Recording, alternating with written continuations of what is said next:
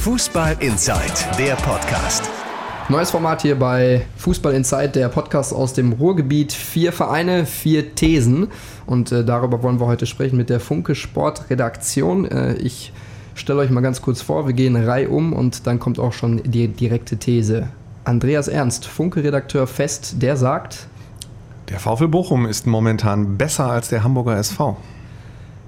Marian Laske, ebenfalls fester Funke-Redakteur, der sagt. Borussia Dortmund bekommt ohne den verletzten Manuel Akanji große Probleme. Und zu guter Letzt Christian Brausch, Reviersport und Funkesport sagt. Rot-Weiß Essen kann den Aufstieg schon wieder vergessen. Zu guter Letzt mache ich es dann auch nochmal zum äh, FC Schalke 04. Bremen, also der SV Werder Bremen, der neue Gegner, ist eine Nummer zu groß für Schalke. VfL Bochum. So Jungs, gut, dass ihr dabei seid. Wir diskutieren über die Thesen, die ihr gerade angesprochen hat, habt. Äh, Andi Ernst, ähm, Bochum ist derzeit besser als der HSV. Die spielen gegeneinander und äh, du haust mal eben einen raus. Muss schon erklären jetzt. Der, also da zweifelt doch keiner dran, oder? Ja, oder, ich glaube, die HSV-Fans werden das Oder hast sehen. du die Schlagzeile nicht gesehen, dass äh, keine Mannschaft in der aktuellen, im aktuellen Jahr in der zweiten Liga mehr Punkte geholt hat als der VfL Bochum? Das spricht dafür, dass sich der VfL unter Robin Dutt erheblich stabilisiert hat, spielt eine tolle Runde, was man auf den, über den HSV mit Sicherheit nicht sagen kann. Da hakt noch einiges und der HSV steht erheblich mehr unter Druck als der VfL, der als Außenseiter ins Spiel geht und sportlich stabiler ist, als Verein stabiler ist, als Mannschaft stabiler ist. Und das spricht für mich ganz klar dafür, dass es einen satt herausgespielten 1 zu 0 Sieg gibt. Du musst aber schon äh, den Blick auf die Tabelle nicht vergessen. Also der HSV steht da schon vor Bochum. Also beim bloßen Blick darauf äh, würde die These ja nicht stimmen. Ja, schon klar, aber in den letzten Spielen, äh, der HSV hat in den letzten vier Spielen dreimal kein Tor geschossen, ähm, hat jetzt in Darmstadt mit relativ viel Glück verdient, aber halt nur auch nur 2-1 gewonnen. Ähm, das ist jetzt so vielleicht ein bisschen im Aufwind, aber äh, so richtig geil finden die den Christian Titz da glaube ich jetzt auch nicht. Ähm, und der VfL ist total ruhig. Robin Dutt hat gerade seinen Vertrag verlängert, alle finden das gut, alle klatschen Beifall.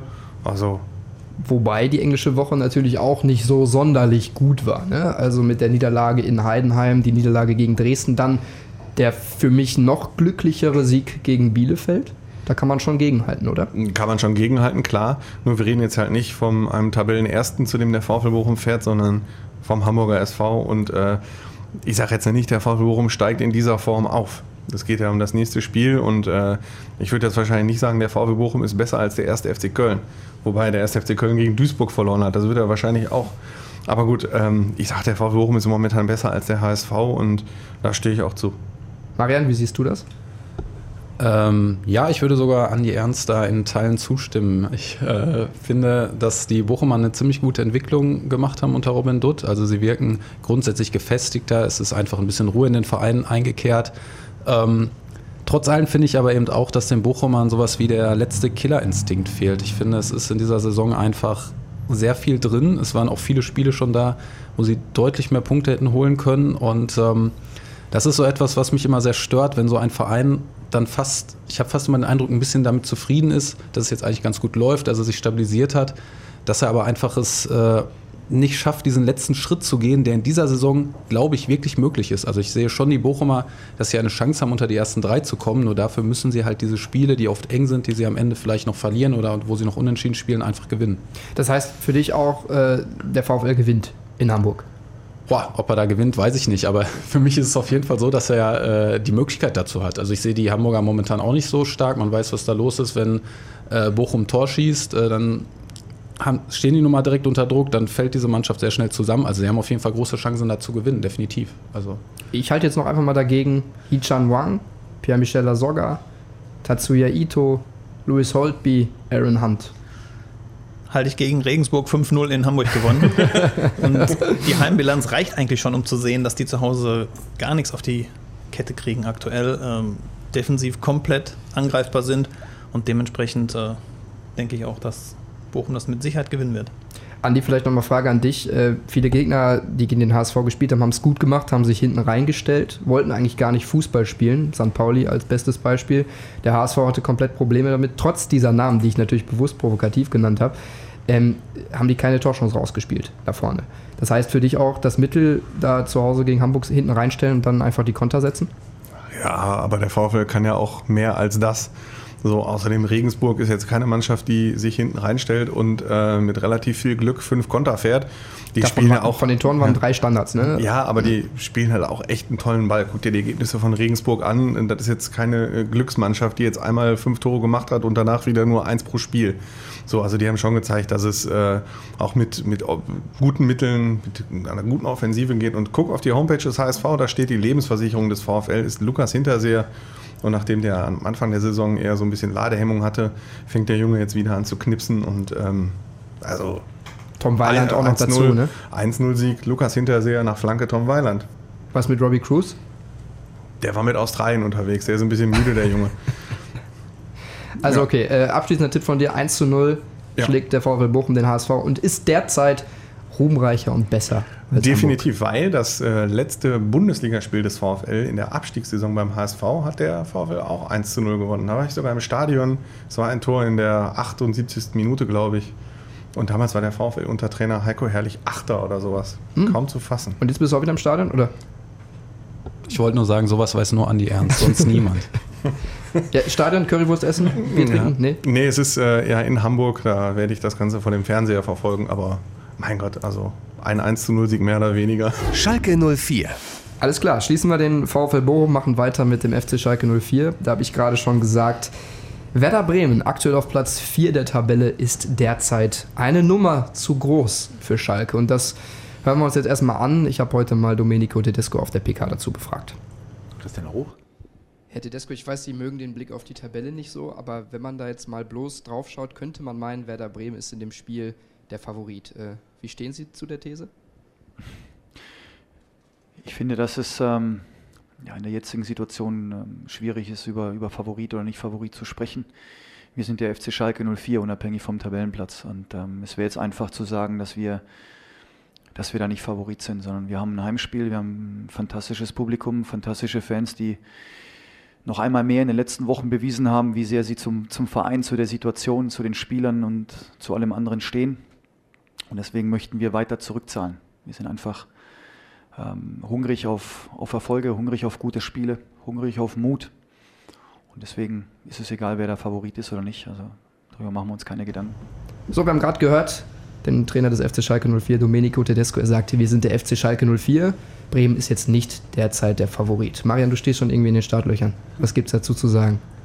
Ja, äh, mich nervt das ein bisschen, weil wenn er so viel Selbstbewusstsein hat, was er ja gerne haben kann, ich finde, dann kann seine Mannschaft auch anders spielen, weil ähm, ich finde, dass die Schalker einfach sehr verhalten auch in dieser Saison wieder spielen. Das hat mich sehr enttäuscht. Ich fand sie in der letzten Saison vollkommen in Ordnung. Ich meine, sie sind Zweiter geworden. Was will man ihnen da vorwerfen? Was da aber auch schon war, spielerisch auch nicht immer überzeugend. Ne? Genau, aber die Ergebnisse haben gestimmt. Nur hat man, hätte man oder hat man auch, wenn man da schon vernünftig auf die Spiele geguckt hat, gesehen, dass viele Spiele auch hätten anders laufen können. Und äh, gerade deswegen war für mich ganz klar, Schalke muss jetzt eine Entwicklung machen. Schalke muss einen Schritt weiterkommen und muss eben ein bisschen so sein wie Werder Bremen. Denn die suchen ihr Glück nicht nur in der Defensive, wollen den Ball nicht nur abgeben, sondern sie haben eigentlich immer einen Plan. Sie können sehr oft reagieren, sind taktisch sehr variabel und ähm, haben einfach Lösungen und wissen, wie sie das Offensivspiel angehen wollen. Und deswegen finde ich die Bremer momentan auch deutlich besser als die Schalker. Mir gefällt der Ansatz besser. Und ähm, ich würde diese These also auf jeden Fall stützen. Also es ist schon sehr provokant zu sagen, dass in Bremen jetzt wirklich eine Nummer zu groß ist. Allerdings äh, bin auch ich einer der großen Tedesco-Kritiker. Ähm, Ich möchte abgrenzen davon. Ich finde den Mann sehr sympathisch und ich finde, der passt auch zum Verein und er ist sehr, sehr authentisch. Ähm, Es bezieht sich allein auf die Fußballlehre von ihm.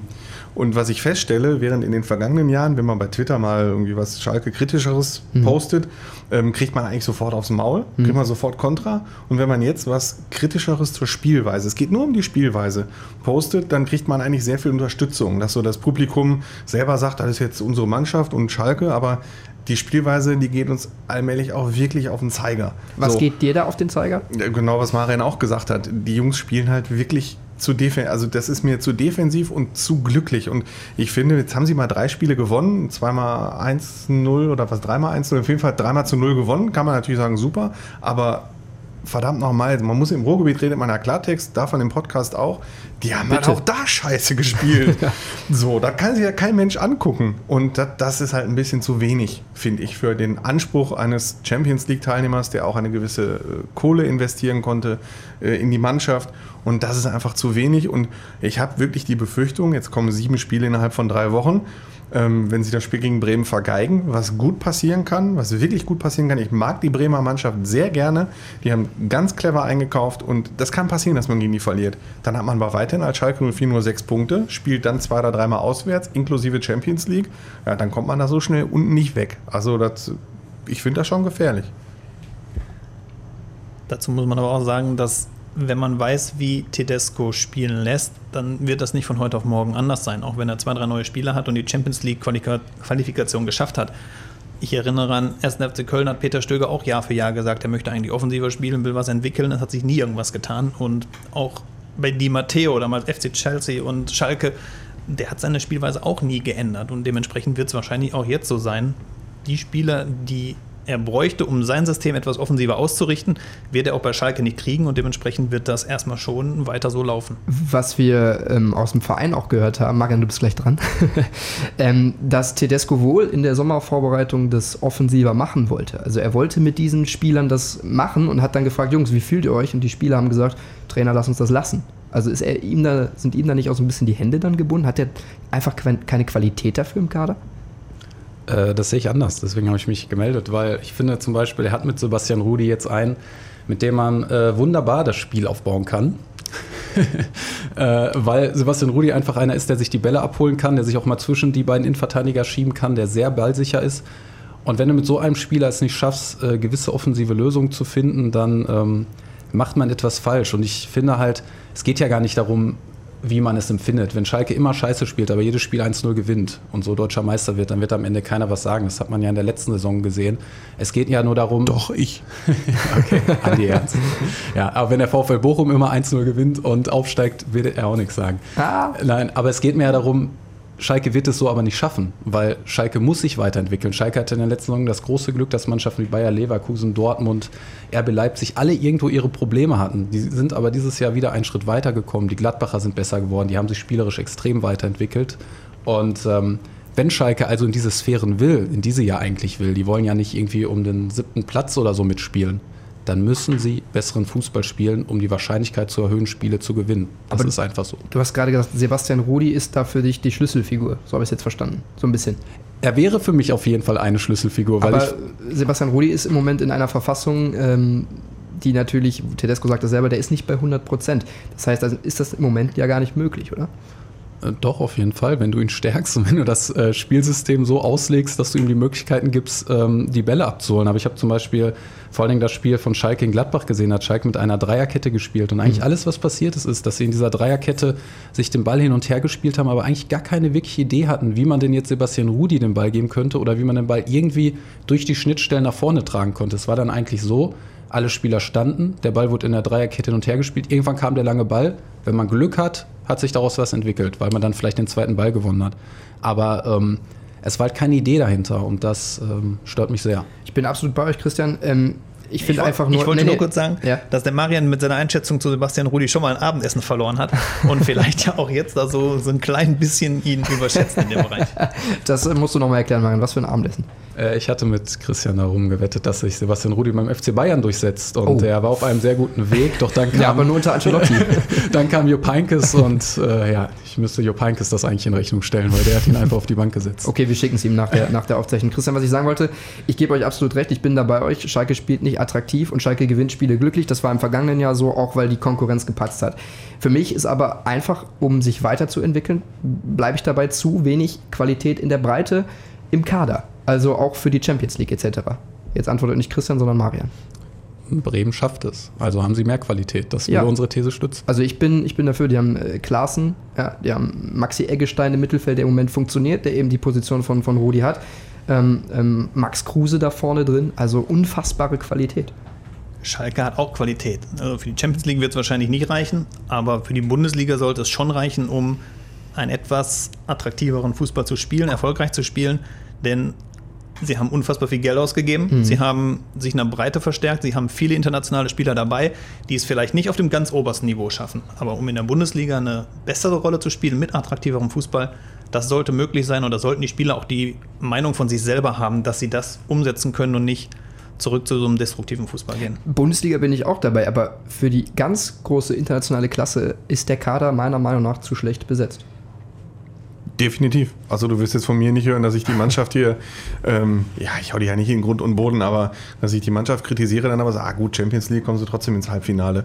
Also wenn sie können froh sein, wenn sie in die äh, Europa League den Sprung schaffen, weil erinnern wir uns an das Spiel in Moskau, klar, Moskau war echt schlecht mhm. und die haben das Spiel auch verdient gewonnen, das mhm. will ich jetzt mal nicht äh, in Frage stellen, aber das war jetzt auch kein besonders attraktives Spiel, deswegen würde ich sagen, Europa League können sie vielleicht schaffen, weil zu Hause werden sie Moskau wohl auch noch irgendwie zumindest schlagen, aber also Galatasaray und Porto sind jetzt nicht die Übergegner, aber ich weiß jetzt nicht, ob Schalke da jetzt vorbeikommt. Keine Ahnung. Jetzt kommen, du hast es gerade schon angesprochen, jetzt kommen natürlich viele Fans, die sagen, ähm, hey, das ist jetzt aber endlich mal ein Trainer und endlich mal eine Führung, die zusammenhält. Ähm, wir sind also trotzdem eigentlich da in dem ganzen Drumherum. Das Umfeld ist ruhig auf dem richtigen Weg.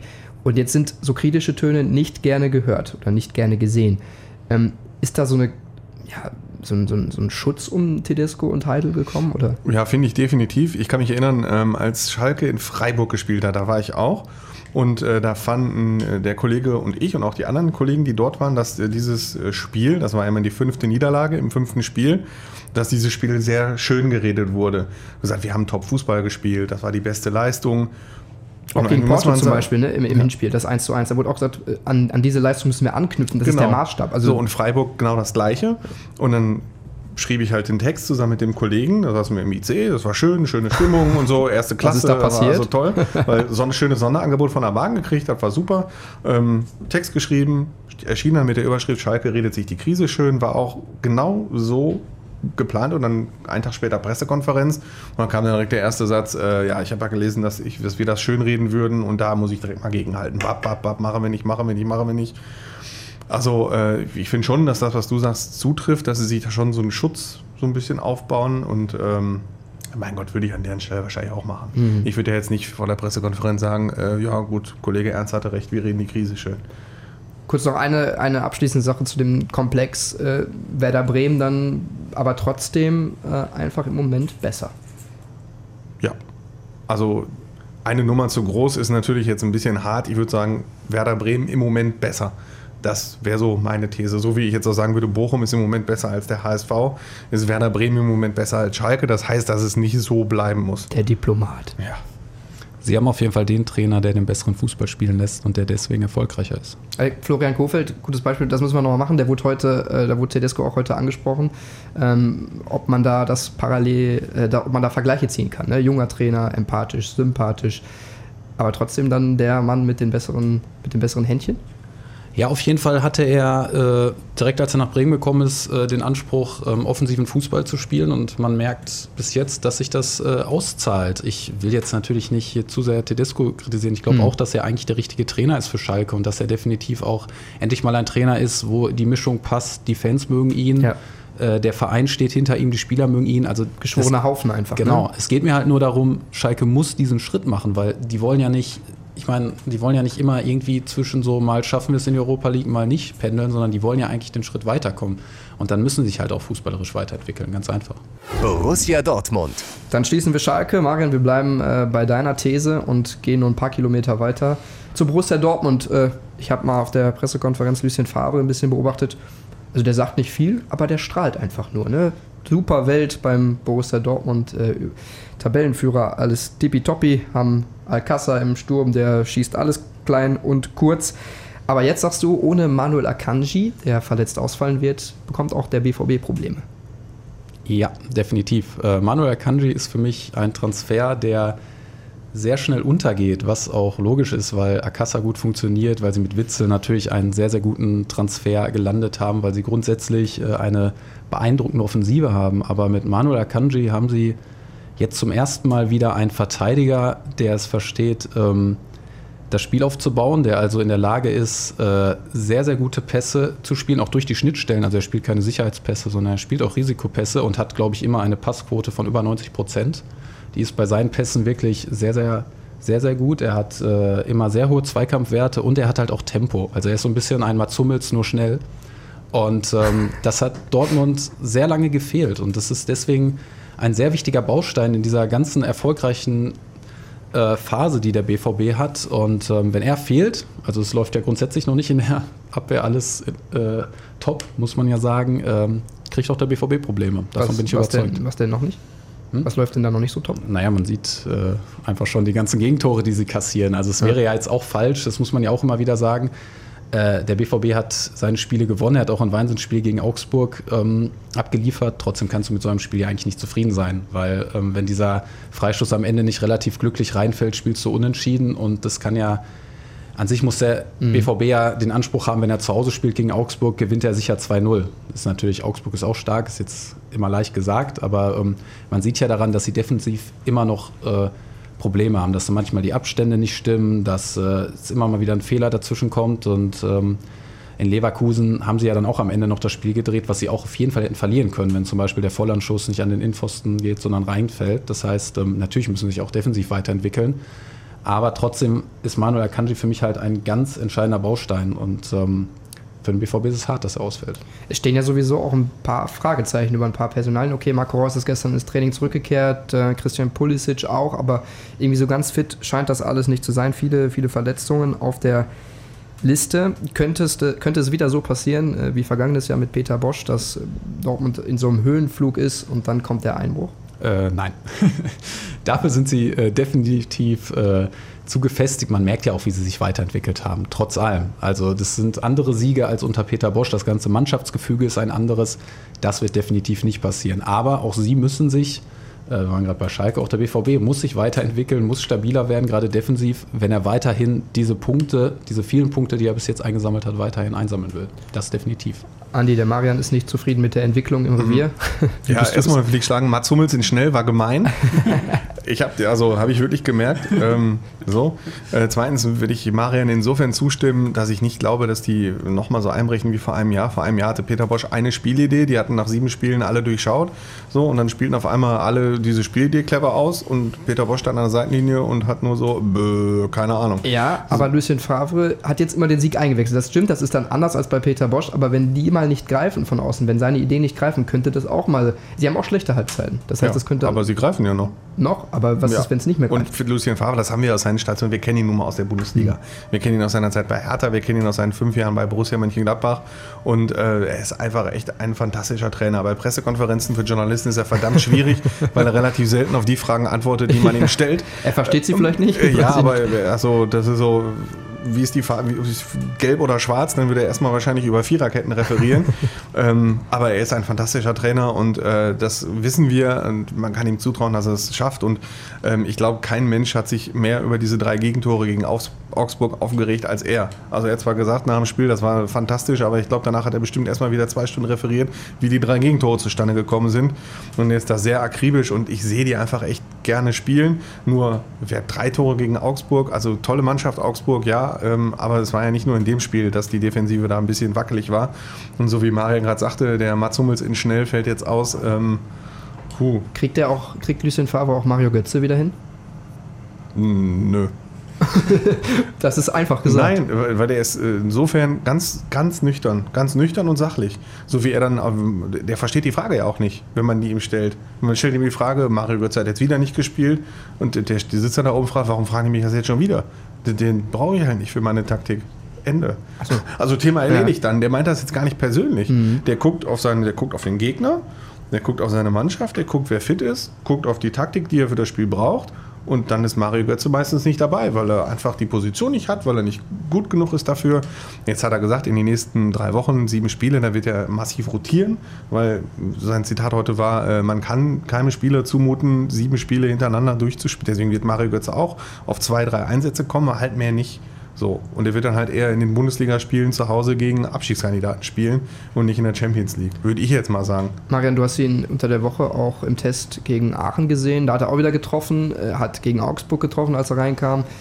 Ähm, Mario Götze, ein schwieriges Thema. Lucien, Andi sagt, Lucien Favre kriegt die nicht hin, weil ihn das gar nicht interessiert. Nein, also ich meine, auf PKs äh, antwortet Lucien Favre im Lucien Favre-Stil einfach auch, weil er, glaube ich, weiß, dass das so seine Masche ist und dass er so ganz gut dran vorbeireden kann. Also er wird die Fragen schon verstehen, aber er macht das natürlich immer in sehr geschickter Art und Weise.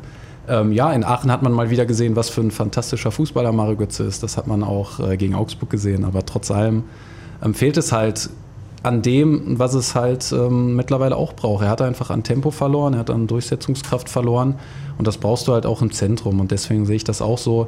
Es geht gar nicht darum, ob Lucien Favre ihn hinkriegt. Ich glaube einfach, die körperlichen Voraussetzungen sind leider nicht mehr so da, wie sie halt mal da waren. Wird unterschiedliche Gründe haben, da kann man nur spekulieren. Ähm, ein Grund ist ganz sicherlich dass, nicht, dass er zu wenig trainiert, weil das macht er. Er trainiert sehr, sehr viel, sondern ähm, was es auch immer war, ob es was Gesundheitliches war und zu viele Verletzungen sind, aber in dieser Art und Weise kann er einfach in einer Spitzenmannschaft nicht mehr Stamm spielen. Das ist einfach leider so aber er ist immer noch so ein fantastischer Fußballer, dass er dem BVB sicherlich auch, wie es Andi gerade gesagt hat, gegen einen Abstiegskandidaten zu Hause mal helfen wird. Ja, so aber das ist ja nicht der Anspruch eines Mario Götze eigentlich, oder? Natürlich ist das nicht sein Anspruch. Das ist ja auch das große Problem. Ja. Aber ähm, was soll er machen? Ja. ich äh, glaube einfach nicht, dass er sich körperlich nochmal auf dieses Level bringt. Also wenn du er will jetzt, ich meine, er spielt ja nur deswegen nicht mehr außen, weil er nicht schnell genug ist. Er konnte früher außen spielen. So, dann hat er gesagt, ich gehe ins Zentrum. Aber wenn du dir die Spieler im Zentrum anguckst, die mittlerweile bei Spitzenclubs dominieren, dann sind das ja auch Spieler wie Leon Goretzka, ähm, die auch sehr, sehr schnell nach vorne rennen können, die auch sehr, sehr schnell nach hinten rennen können. Und Mario Götze hat einfach nicht mehr dieses Tempo. Er hat immer noch, wahrscheinlich fußballerisch ist er immer noch einer der besten Spieler in Deutschland, aber ohne dieses Tempo, ohne diese Durchsetzungskraft wird er in meinen Augen auch bei Dortmund ähm, nicht mehr die entscheidende Rolle spielen, die er natürlich spielen will. Und deswegen tut es mir leid. Ähm, ich, weiß auch, auch nicht schade. genau, wo es ja. dann hingeht für ihn in die Zukunft, aber ich glaube nicht, dass er bei Dortmund nochmal die entscheidende Rolle spielen wird. Das glaube ich nicht. Ja, das ist vielleicht ein Thema für, ein eigenes, für eine hm, eigene Folge. Ja. Äh, wir haben mal diskutiert ähm, in der Redaktion, ähm, ob es nicht vielleicht auch daran liege, liegen könnte, ein bisschen globaler, dass sich das, ähm, wie wir es früher immer genannt haben, ideale Fußballalter nach vorne verschoben hat. Früher ist es ja immer, wenn man 27 oder 28 ist, jetzt bist du im perfekten Fußballalter. Aber damals sind die Spieler halt auch erst mit 22, 23 Profis geworden. So, und jetzt sind die mit 15, 16 in den äh, Fußballinternaten und sind halt immer in englischen Wochen und so weiter und so weiter. Und die sind halt mit 25, 26, haben die schon zehn Jahre lang 50 Pflichtspiele im Jahr gemacht. Mhm. Und das ist das perfekte Fußballalter halt zwischen 23, 24, 25 ist und dass es dann schon wieder ein bisschen bergab geht. Nur ist Mario Götze erst 26 und wird 27 und es gibt gewiss auch Ausnahmen. Wollte ich gerade sagen. So, ja. Reus zum Beispiel. Toni. Gut, äh, ja, Toni Kroos ist eine Ausnahme, die super Spitzenspieler. Reus war natürlich auch die Hälfte seiner Zeit bis jetzt verletzt. Das ist jetzt ohne böse zu sein, ja. aber er war halt nun mal viel verletzt. Ähm, aber kann auch sein. Der Mario Götze hat halt viel gespielt. Wobei er war auch zwischendurch mal häufiger, also er ist sehr anfällig gewesen auch dazu. Aber ich wollte jetzt nur als nebenher mhm. sagen, dass es eine eigene Folge wäre, mach mal, mal zu reden, ob sich dieses Alter halt. Christian? Beim BVB bin ich jetzt nicht so involviert wie ihr. Das stimmt, die haben wir äh, belegt, deswegen äh, bleibt das Mikro einfach mal bei dir. Ja. Rot-Weiß Essen. Essen ist ein Club hier im Revier, der, über den wir auch reden müssen. Nicht nur erste und zweite Liga, das ist ja leider muss man sagen Regionalliga und auch da kriegen sie es einfach nicht hin, aufzusteigen. Jetzt ist schon wieder eine Krise. Christian, und du sagst, Essen kann den Aufstieg schon wieder vergessen. Ja, ist wahrscheinlich nicht die gewagteste These, weil 13 Punkten hinter Viktoria Köln. Äh, das Schlimme ist einfach, dass es schon wieder so ist. Und das ist seit Jahren so. Aber warum ist es so? Weil die Mannschaft in der Breite einfach nicht die Qualität hat, wie die Mannschaften, die jedes Jahr dann aufgestiegen sind. Das war mal Uerdingen, das war jetzt ist Viktoria Köln. Ähm, die haben richtig nachgelegt in einer Saison, wo man diesmal nicht in die Aufstiegsrelegation muss, sondern der erste direkt aufsteigt. Und Fortuna äh, Viktoria Köln hatte zu Beginn fünf Stammspieler verletzt und hat mal eben fünf aus dem, aus dem Profibereich nachverpflichtet. Das kann RWE nicht. Äh, Viktoria Köln hat einen großen Gönner mit Herrn Wernze, den hat RWE auch nicht. Und dementsprechend muss man einfach nahtlos, neidlos anerkennen, wenn zwei, drei Verletzte da sind, die waren auch noch auf der gleichen Position, hat RWE nicht die Möglichkeiten, um mit Viktoria Köln in dieser Verfassung mitzuhalten. Jetzt sagen Sie, es ist auch viel in den Spielen jetzt Pech dabei gewesen, auch das 0 zu 1 jetzt gegen Viktoria Köln. Ist das ein Argument für dich, dass es jetzt schon wieder so viele Punkte Rückstand sind im Herbst? Also ein kleines Argument von vielen vielleicht, aber nicht das Entscheidende, weil selbst wenn das Tor gezählt hätte, dann wer weiß, wie das Spiel ausgegangen wäre, hätte Viktoria Köln auch wieder mehr gemacht, also ist alles Kaffeesatzleserei. Fakt ist einfach, er hat seit drei Spielen kein Tor geschossen, dreimal 1-0 verloren, hat trotz der ganzen Euphorie es nicht geschafft, äh, auch mit den Verletzten diese Phase zu überbrücken, zumindest oben dran zu bleiben mit ein bisschen Abstand. Und dementsprechend äh, müssen sie sich das jetzt gefallen lassen, dass sie auch die Kritik ernten. Die Zuschauer sehen den Einsatz, honorieren den, was eigentlich für mich noch ein schlimmeres Zeichen ist, denn das zeigt eigentlich, dass die Mannschaft überhaupt nicht in der Lage ist, ganz oben mitzuspielen, wenn trotz Einsatz und allen, allem Zusammenspiel mit den Fans es trotzdem überhaupt nicht reicht. Und ja, da muss, muss man eigentlich mal kritische Fragen stellen dürfen, denn es geht ja nicht nur darum, dass man 13 Punkte auf Viktoria Köln Rückstand hat. Man ist 8., 9., man hat auch auf äh, Saison schon wieder vorbei, ne? Oberhausen Rückstand, man hat Aufsteiger, die an einem vorbeigezogen sind und dementsprechend äh, ja, ist der Frust groß und der Rest der Saison gefühlte Freundschaftsspiele. Das ist ja das Problem immer wieder gewesen, auch bei, bei RWO zum Beispiel, die ist ja noch ein bisschen länger ähm, ausgehalten haben. Vielleicht noch ein Thema, die Fans, die sind in der vergangenen Saison zum Beispiel mega auf die Barrikaden gegangen, haben versucht, die Geschäftsführung, glaube ich, äh, zu stürmen. Das ist jetzt im Moment noch nicht der Fall. Ähm, kann das denn auch wieder umschwenken? Es kann alles schnell umschwenken. Es hätte auch vor ein paar Monaten keiner gedacht, dass am dritten, vierten Spieltag 10.000 Zuschauer da sind, weil es auf einmal wieder gut läuft. Genauso kann es jetzt in die andere Richtung gehen. Es sind natürlich nicht immer viele, die eine Geschäftsstelle stürmen wollen. Es sind nicht immer alle, die sich kritisch äußern oder pfeifen, aber es sind schon viele, denn ja, man muss erst mal sagen, seit das neue Stadion da ist, gibt es keinen Profifußball in Essen. Also viele, viele haben noch nicht mal im Ansatz eine Vorstellung, wie das ist, RWE im Profibereich zu sehen. Und äh, die Sehnsucht ist groß und dementsprechend schwenken auch die Emotionen schnell um. Und wenn jetzt zum Beispiel Wattenscheid am Sonntag auch wieder in die Hose geht, dann äh, ist eigentlich nur noch eine Frage von Tagen oder Wochen, bis die Stimmung komplett kippt wieder. Wie kann das denn aber sein, dass wir vor gefühlt ein paar Wochen, Tagen, äh, Benjamin Bayer holt sein Kind äh, auf den Platz, singt da Hüpf, Essen, Hüpf und alles äh, liegt sich in den Armen und, und jetzt haben wir hier wieder, wenn ich hier aus dem Aufnahmestudio äh, rausgucke, dunkle Wolken über Essen. Ja, weil schlicht und ergreifend die Qualität nicht reicht. Zwei, drei Verletzte und zwei, drei Schiedsrichterentscheidungen reichen, um das ganze Gerüst derzeit zum Einsturz zu bringen. Und das zeigt, dass die Achse, die seit Jahren vorhanden ist, nicht in der Lage ist, diese Mannschaft so zu führen, wie es nötig ist. Und da muss man einfach fürs nächste Jahr anpacken, um eine Situation zu schaffen, wo man theoretisch endlich mal wirklich bis zum Ende der, der Saison oben mitspielen kann. Denn wenn Viktoria Köln jetzt aufsteigt, dann ist der Verein mit dem meisten Geld, der seit Jahren krampfhaft versucht, nicht mehr dabei. Und dann gibt es sich eigentlich eine ganz neue Möglichkeit, wenn Uerdingen Münster jetzt nicht von, von der dritten Liga wieder runterkommen. Mhm. Und dann hat man ganz andere Voraussetzungen, denn Vereine wie Oberhausen, Wattenscheid, Aachen werden niemals diese Möglichkeiten haben wie Viktoria Köln. Und dann muss RWE sich wirklich mal daran messen lassen, mit dem Geld, was sie haben, äh, auch oben mitspielen zu müssen. Nur dann äh, müssen sie wieder Quali-Runden spielen, ne? Ja, das ist halt so. Also da gibt es die Kritik am DFB und da wird es wahrscheinlich in absehbarer Zeit auch keine, keine vernünftige Lösung geben. Alle zwei, drei Jahre ist man dann dran, dass man sofort hoch kann. Und da muss man halt in den sauren Apfel beißen und muss dann rausschauen. Eine Frage habe ich noch. Wer hat denn, kann man das sagen, Schuld daran? Schuld, ja. Im Endeffekt hat man sich auf einen relativ kleinen Kader verlassen und schuld sind dann immer die Verantwortlichen. Die Verantwortlichen, der sportliche Leiter, vielleicht der Trainer, dass man eine Situation falsch eingeschätzt hat, ähm, dass man gedacht hat, man wäre schon weiter, dass man eine Achse eingeplant hat, die vielleicht am Ende nicht das auf den Platz bringt, was äh, nötig ist. Und die Schuldigen sind im Endeffekt dann immer relativ schnell ausgemacht. Alles klar. Jungs, wir sind am Ende. Wir haben unsere Thesen besprochen. Marian Laske, Christian Rausch, Andreas Ernst, die findet ihr natürlich alle auch auf Twitter. Da können wir dann auch gerne über die Thesen diskutieren und über all das, was wir hier besprochen haben. Und ja, dann schreibt, schreibt uns einfach und äh, wir hören uns dann demnächst wieder. Ciao. Fußball Inside, der Podcast. Noch mehr Fußball gibt's in unserem Webchannel Dein Fußballradio auf radioplayer.de.